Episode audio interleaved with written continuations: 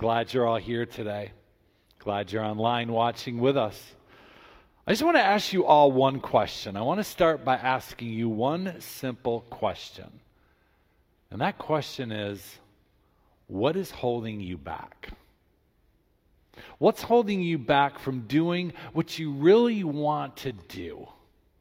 Or maybe if I said another way, what is limiting you? What's really holding you back from doing what's really burning with passion inside of you?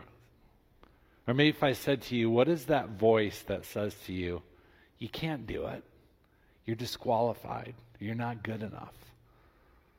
See, for the past few months or past couple months, we've been talking about spiritual formation. We've been talking about the things that we do to keep Jesus at the center of our life. So we talked about we do activities like prayer or like dealing with our past or living in community. We talked about silence and solitude, these things that's important for us to do on a regular basis to keep Jesus the focal point of our life. And today I want to shift gears a little bit and I want to talk about what is our true identity and what is our calling. So, for the next few weeks, I want to talk about our identity and our calling. But before I do that, I want to talk today about what holds us back. Because if we're really going to understand our identity and our calling, we have to say no to those voices that would say to us, you can't move forward. See, sometimes I think we feel like we're puppets on a string, and there's things that are holding us back and that are kind of dictating the way that we behave. And before you can understand your identity and calling, it's good to say, let's cut those strings off. Let's cut off anything that would prohibit us from being who God has created us to be. See, the truth is, I believe a lot of really dedicated Christians never fully understand what is their identity and what is their calling. I think they understand part of it, maybe some of it, but I think a lot of people will finish at the end of their life without a full realization of what God really called them to do. And that's just kind of sad because you're just going to kind of miss out on some of the good things that God has planned for you. And I think there's other times too when God gives us a wake up call and says, I want you to understand a little bit more of your identity, and I want you to understand a little bit more of your calling, because over time we can understand more of who we are or more of what we are created to do. So I want to spend today talking about what would hold us back. And before I do that, I want to talk a little bit about a Jewish feast that would be going on 2,000 years ago today. See, if you lived in the days of Jesus, or if you lived in the Old Testament time and you were a Jewish person that was dedicated to God, I'll tell you what you would be doing tomorrow. Tomorrow, you would be building your Sukkot in your backyard. Some of you are like, I have no idea what you're talking about. A Sukkot, a Sukkot, not to be confused with your clothing, a Sukkot is like, it's like a portable tent. It's like a makeshift tent that, as a good Jewish follower of God, once a year you would erect this structure in probably your backyard, and it looks just look kind of like a tent. And for 10 days, you're going to be living in that tent with your family. Maybe your friends are going to come over. You're going to be having your meals in that tent. It was part of an annual festival that God would say to his people, I want you to build this Sukkot in your backyard and live in there. And there's a reason that he had you live in there, and there's a reason I'm talking about it today, because part of living in that Sukkot is to remind you of who you really are and what God has called you to do. See, in the Old Testament, there's all these different feasts and all these different festivals sprinkled all through the Old Testament. I think sometimes we look at them and we say, oh, yeah, that was for back then. Those things are just as relevant for today.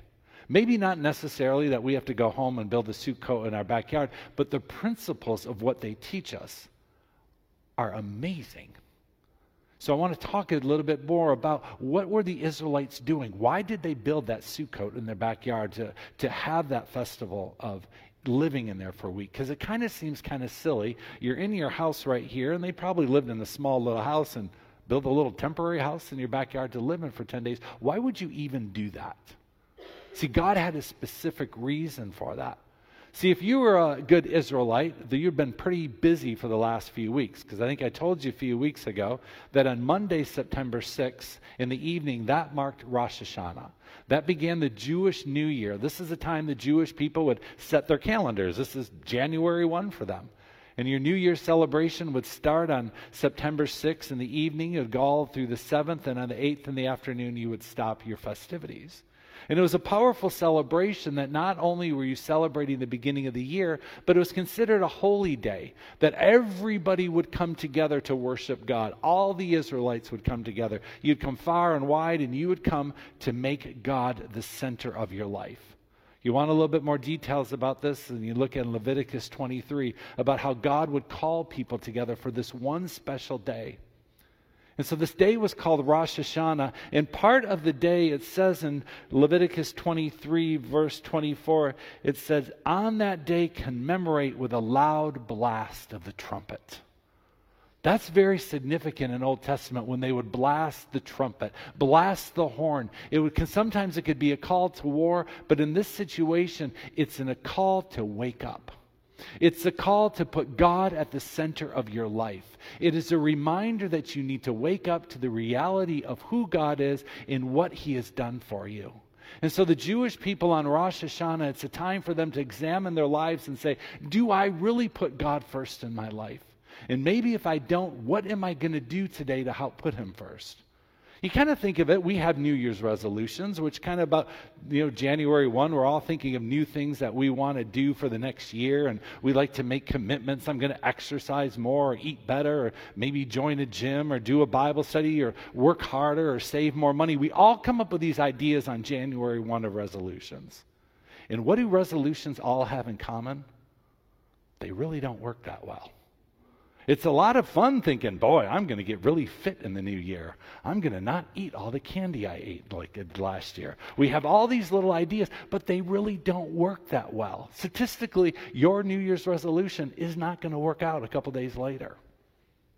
And I think God knew the exact same thing for Rosh Hashanah when the Jewish people began their new year. He knew that their new goals won't work out well. So he's going to follow it up with something called the days of awe. God had a strategy to help people put Him first in their life. Now, let me say something too about the Israelites. See, a lot of times our New Year's resolutions are pretty self centered. It's not always bad. It's good to eat better or to join a gym or work harder. But a lot of times, what we do in our New Year's celebration, our resolutions, is we, we make a lot of dedications to things that have an expiration date, like our savings account or our work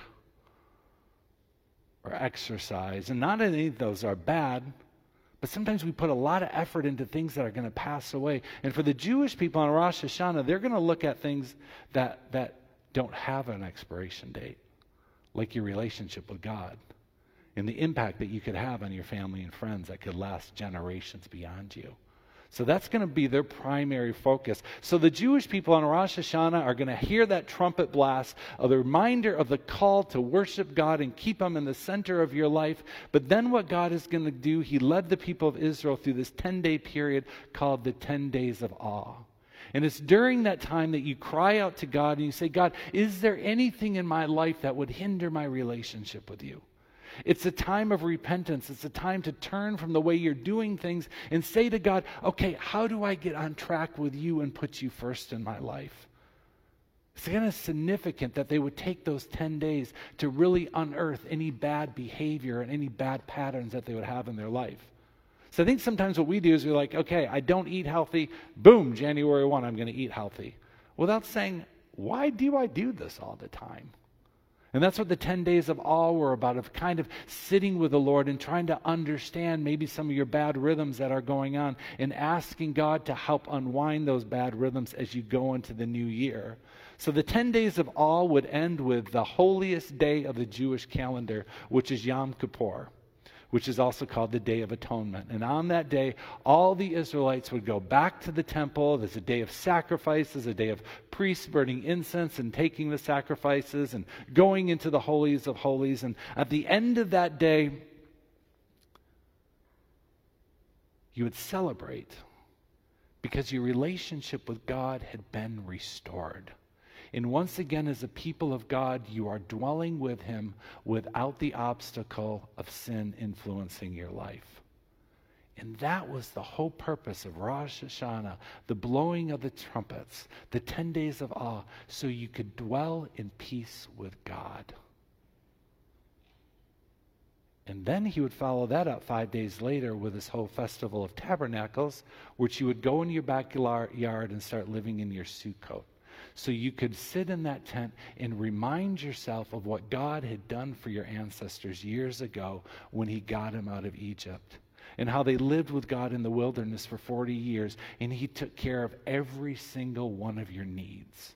So to be in your little tent in your backyard for that, that week, you would just every day remind yourself of, look what God has done for us. It's kind of like a week of Thanksgiving where you remember what God has done and you just, you're just satisfied because you know God takes care of you. And it's in the midst of remembering what God has done that we remember who we are and we remember what God has called us to do. And so it's this whole beautiful picture that the Old Testament gives us of how we put God at the center of our life and how we awaken to that annual trumpet when He's calling us to be alert. So, y'all might be wondering, why are you talking about this so much? Because, see, I do believe that God is sounding His trumpet for the church right now. I believe that God is giving the church a trumpet sound to say, we need to wake up.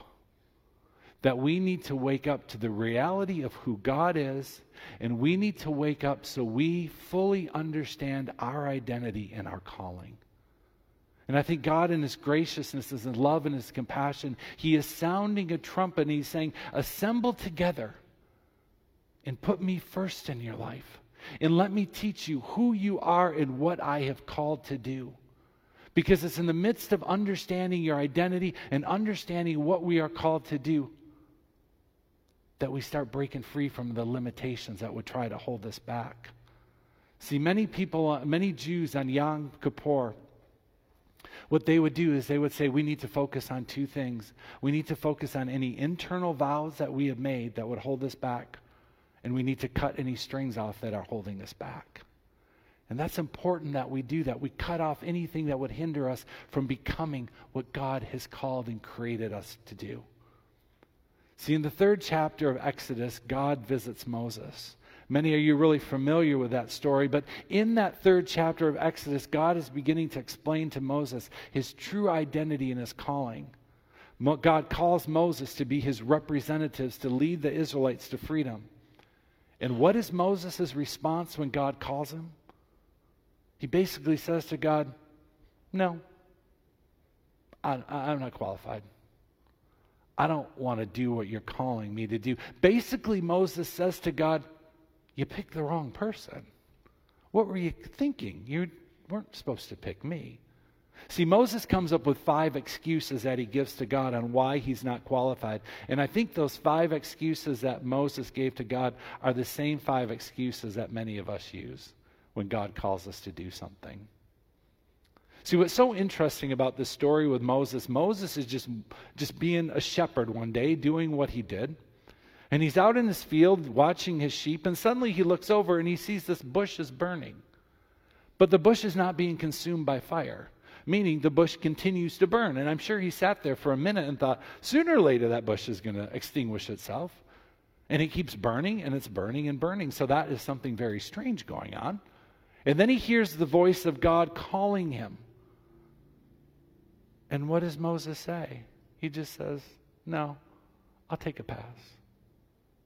I mean, he's seeing a demonstration of God's power in a burning bush, and he's hearing the voice of God, and he says, no. You wonder who does that. I think a lot of times we do that without even knowing we do it because we're so used to feelings of inadequacy that sometimes we just get used to saying no or just saying to God, no, pick somebody else.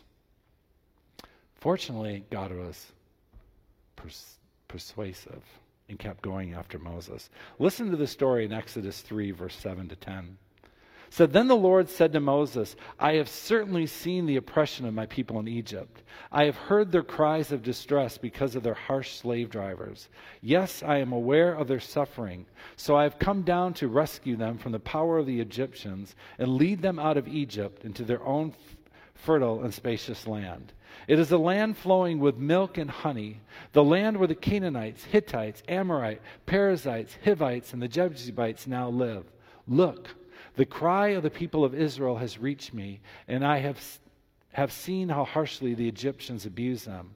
Now go, for I'm sending you to Pharaoh. You must lead my people out of Egypt. I love that verse 7 and 8, where God says, I have seen the oppression of my people. I've heard their cries of distress. I'm aware of their suffering, so I've come down to rescue them. See, God said that in the book of Exodus. But I think God says that every single day. When He looks at people that are suffering, that are crying out to Him, that are being oppressed. And every single day, God is calling Moses's to rise up and to do what he's calling him to do. I think we get surprised in verse 10 where it says, God said to Moses, Now go. I'm sending you that you might lead my people. See, a lot of us are like Moses. And God is saying to us, Go. I'm sending you. But we're like Moses and we're thinking, but if you only knew what I did in the past. Thing is, God knows what Moses did in the past. And God's not intimidated by that. And God's word to Moses was, Go, I am sending you. So Moses comes up with five really good excuses. The first excuse he says to God is basically, I'm not good enough. Moses has a lot of self-doubt going on saying, "I'm just not good enough." Listen to Exodus 3:11. But Moses protested to God. Protested. Who am I to appear before Pharaoh? Who am I to lead the people out of Israel? In other words, God, you picked the wrong person. I'm going to be a disappointment. Nobody's going to listen to me. And how does God respond to him in verse 12? He says, I will be with you. That's God's response to Moses saying, No way can you send me. God says, I will be with you.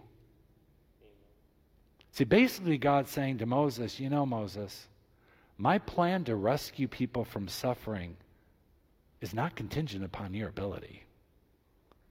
Your ability, Moses, really will not determine the final outcome.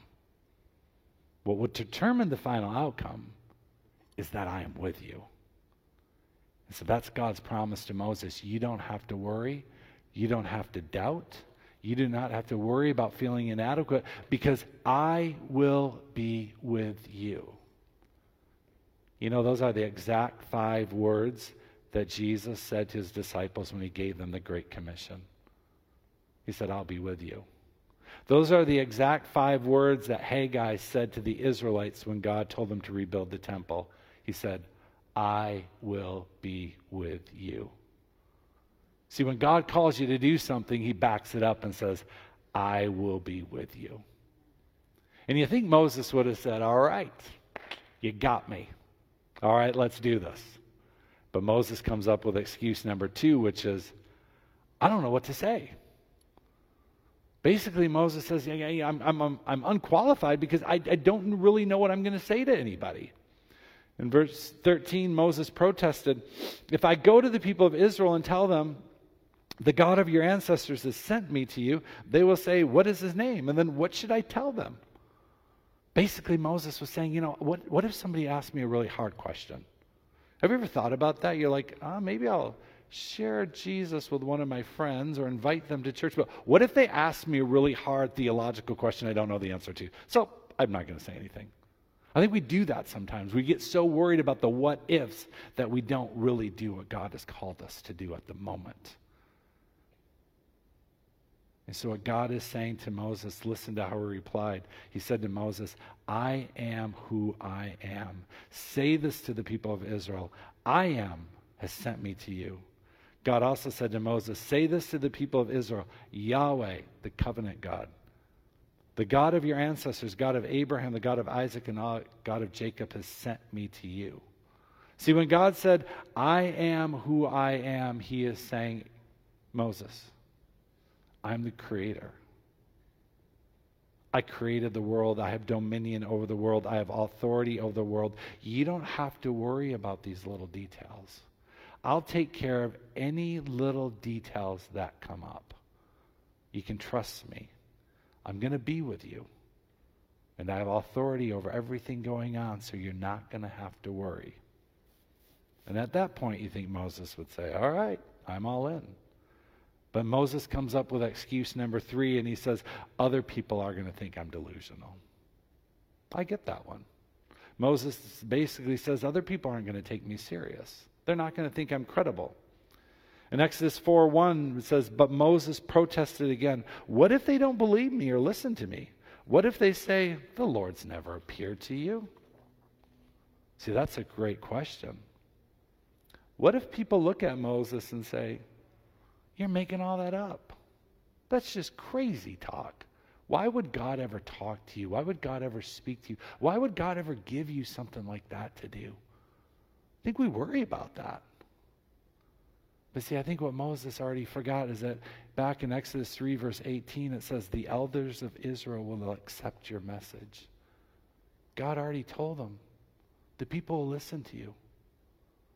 The people will listen to you, Moses, and Moses is worrying about something that God already told him you don't have to worry about.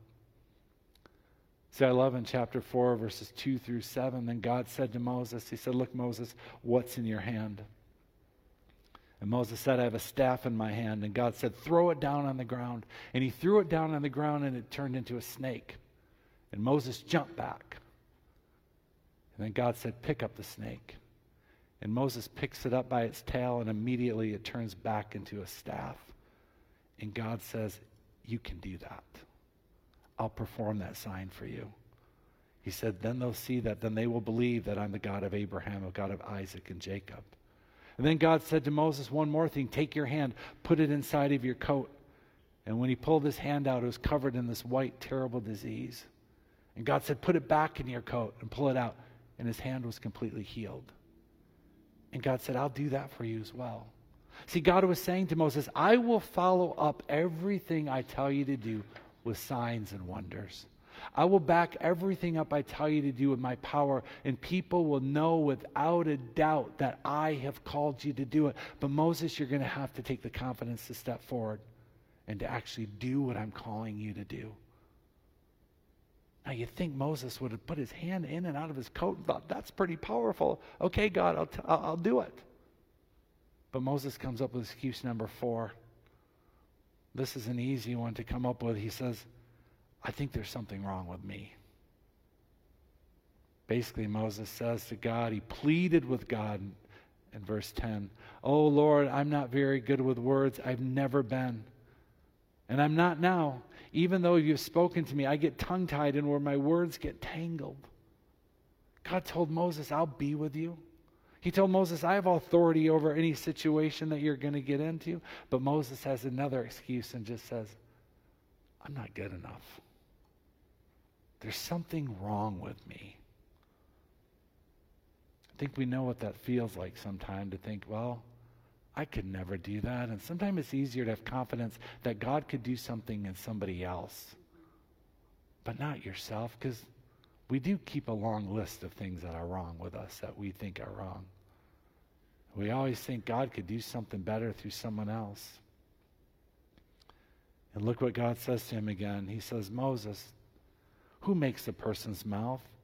Who decides whether people speak or do not speak, hear or do not see, see or do not see? Is it not I, the Lord? Now go.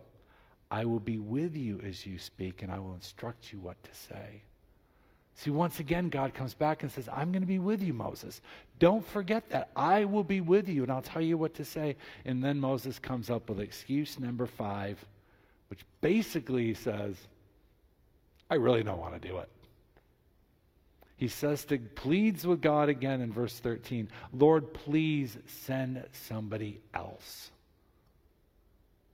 God says, I'll be with you twice. I'll tell you what to say. I'll perform signs and wonders. I am who I am. And Moses is like, nah, send somebody else. I just feel so inadequate. See, it's so easy to be like Moses, and you look at your inadequacies more than you look at God's power. And when we do that, we limit what God wants to do in our life, and we hinder the work that God wants to do in our life. And it was at that point in Exodus 4, verse 14, it says, Then the Lord became angry with Moses. It's interesting. God didn't get mad at Moses for any of his weaknesses. God didn't get mad at Moses when Moses said, Yeah, but I'm not good at speaking. Didn't get mad at Moses when Moses said, I'm probably not smart enough to do this. I don't know what to say. God never got mad at him, never got angry at him. See, God was aware of every single one of Moses' challenges. He was aware of every single one of his weaknesses. See, what frustrated God is that Moses refused to believe that God could compensate for any of his weaknesses. Moses' biggest challenge was not his communication skills or his confidence. His biggest challenge was that he focused more on his weaknesses instead of God's ability and power. See, these five excuses that Moses had, or his four excuses, they were all pretty valid. He had every single one of those limitations, but God knew that getting into this.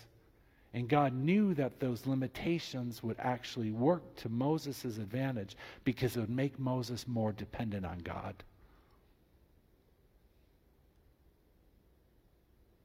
God's not looking for our confidence or our skill or our ability. He's looking for us to depend on Him. See, one of our biggest challenges in life is that we often make our challenges the focal point of our existence. And as we perseverate on our weaknesses, we become more and more convinced that God can never use us. Our lives are often consumed with trying to figure out how do we get rid of our weaknesses instead of figuring out how do I trust in God in the midst of my weaknesses. See, it's interesting. You look at 2 Corinthians 12, verse 8. A lot of you know this verse, where Paul is pleading with God, saying, Three times I pleaded with the Lord to take my weaknesses away from me. But God said, My grace is sufficient for you, for my power is made perfect in weaknesses. Paul says, Therefore, I will boast all the more gladly about my weaknesses, so that Christ's power may rest on me. That is why, for Christ's sake, I delight in weaknesses, and insults, and hardships, and persecution, and difficulties, for when I am weak, I am strong.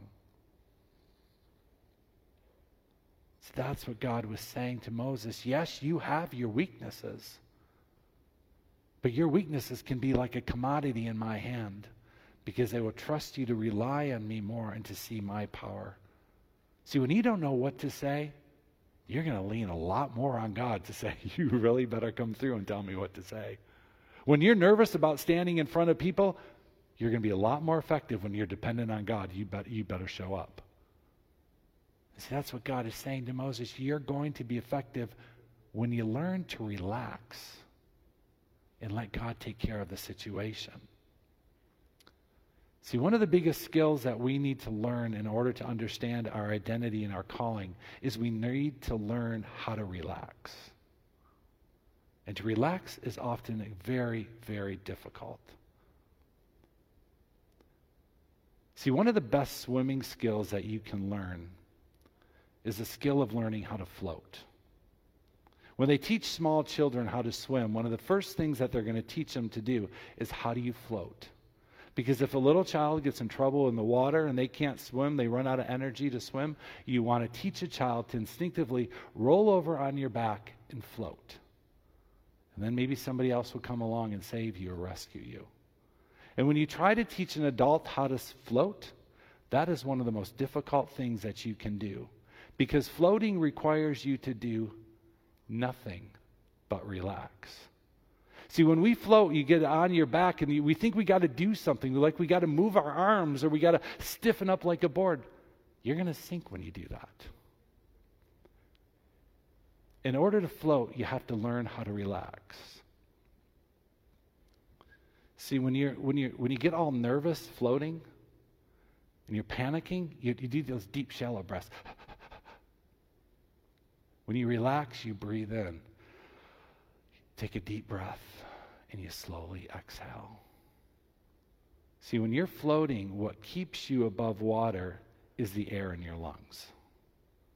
That's how you float, is by the air in your lungs. And if you're panicking, you don't keep enough air in your lungs. And to float is counterintuitive, especially when you're in danger, because you think if I'm in danger, I got to float. I got to do something. And so you're trying to move your arms or your legs, or you're breathing too much. And the best way to survive drowning by floating is to do nothing but relax. It's hard for us to relax. But God is calling each one of us to relax. See, when Jesus called his disciples, to be with him. In John 6, verse 28, his disciples said to Jesus, They said, You know, we want to perform God's work too. What do we need to do? And Jesus told them, This is the only work God wants from you. Believe in the one that has sent you.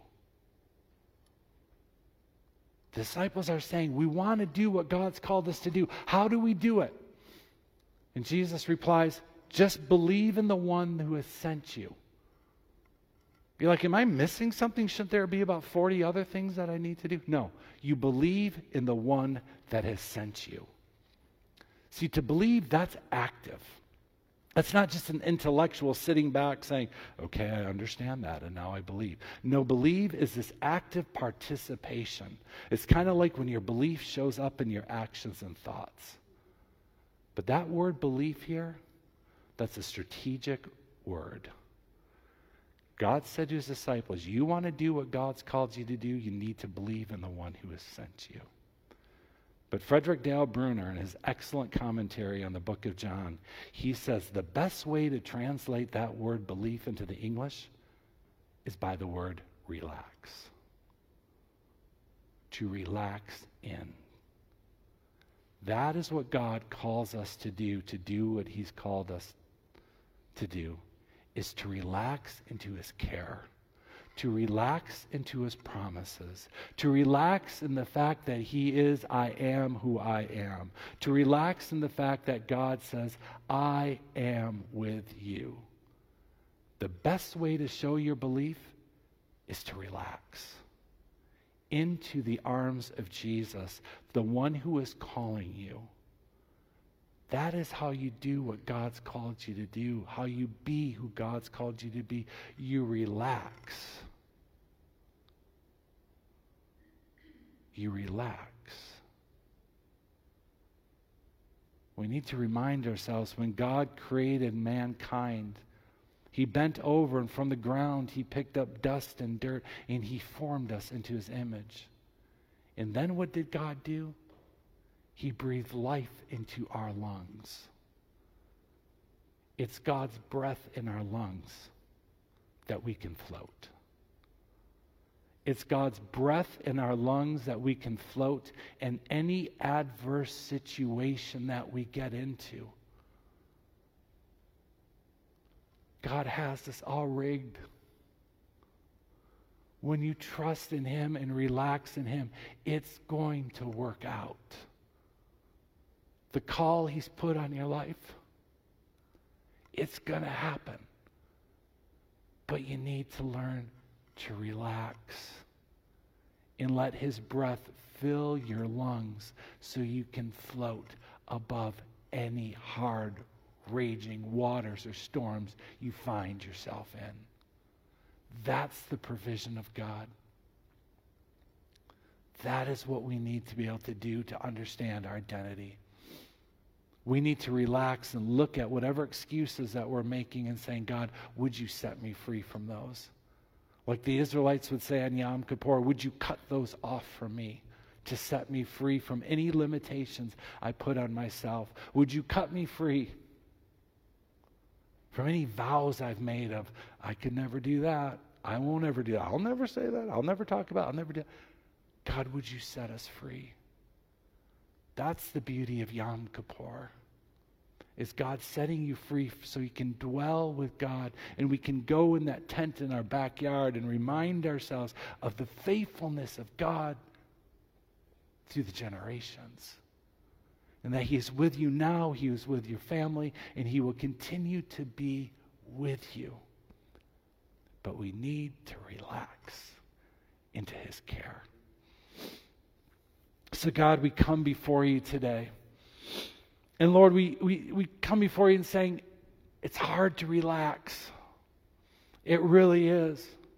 It's hard sometimes when we feel like we're caught in a storm. It's hard to relax and to trust that you will keep us floating above the circumstances of life. But we come here today, Lord, uh, the day before the Feast of Tabernacles, Lord, asking that you would set us free from any limitations that we have put on ourselves. Would you put us, set us free from any strings that have been attached to us that might pull us back and say, No, you could never do that. God, I pray that any excuses that we use as a people to limit ourselves, that you would set us free from those. God, I pray that your Holy Spirit would visit each person here, each person online or listening online. And maybe, God, you would show us by your grace any vows that we have made that would limit us or any excuses that we use that would limit us. God, would you reveal that to us and set us free? God, our desire is to live and dwell with you because that is the place we find our true identity is being with you. And God, I ask for a miraculous outpouring of your Holy Spirit over this body.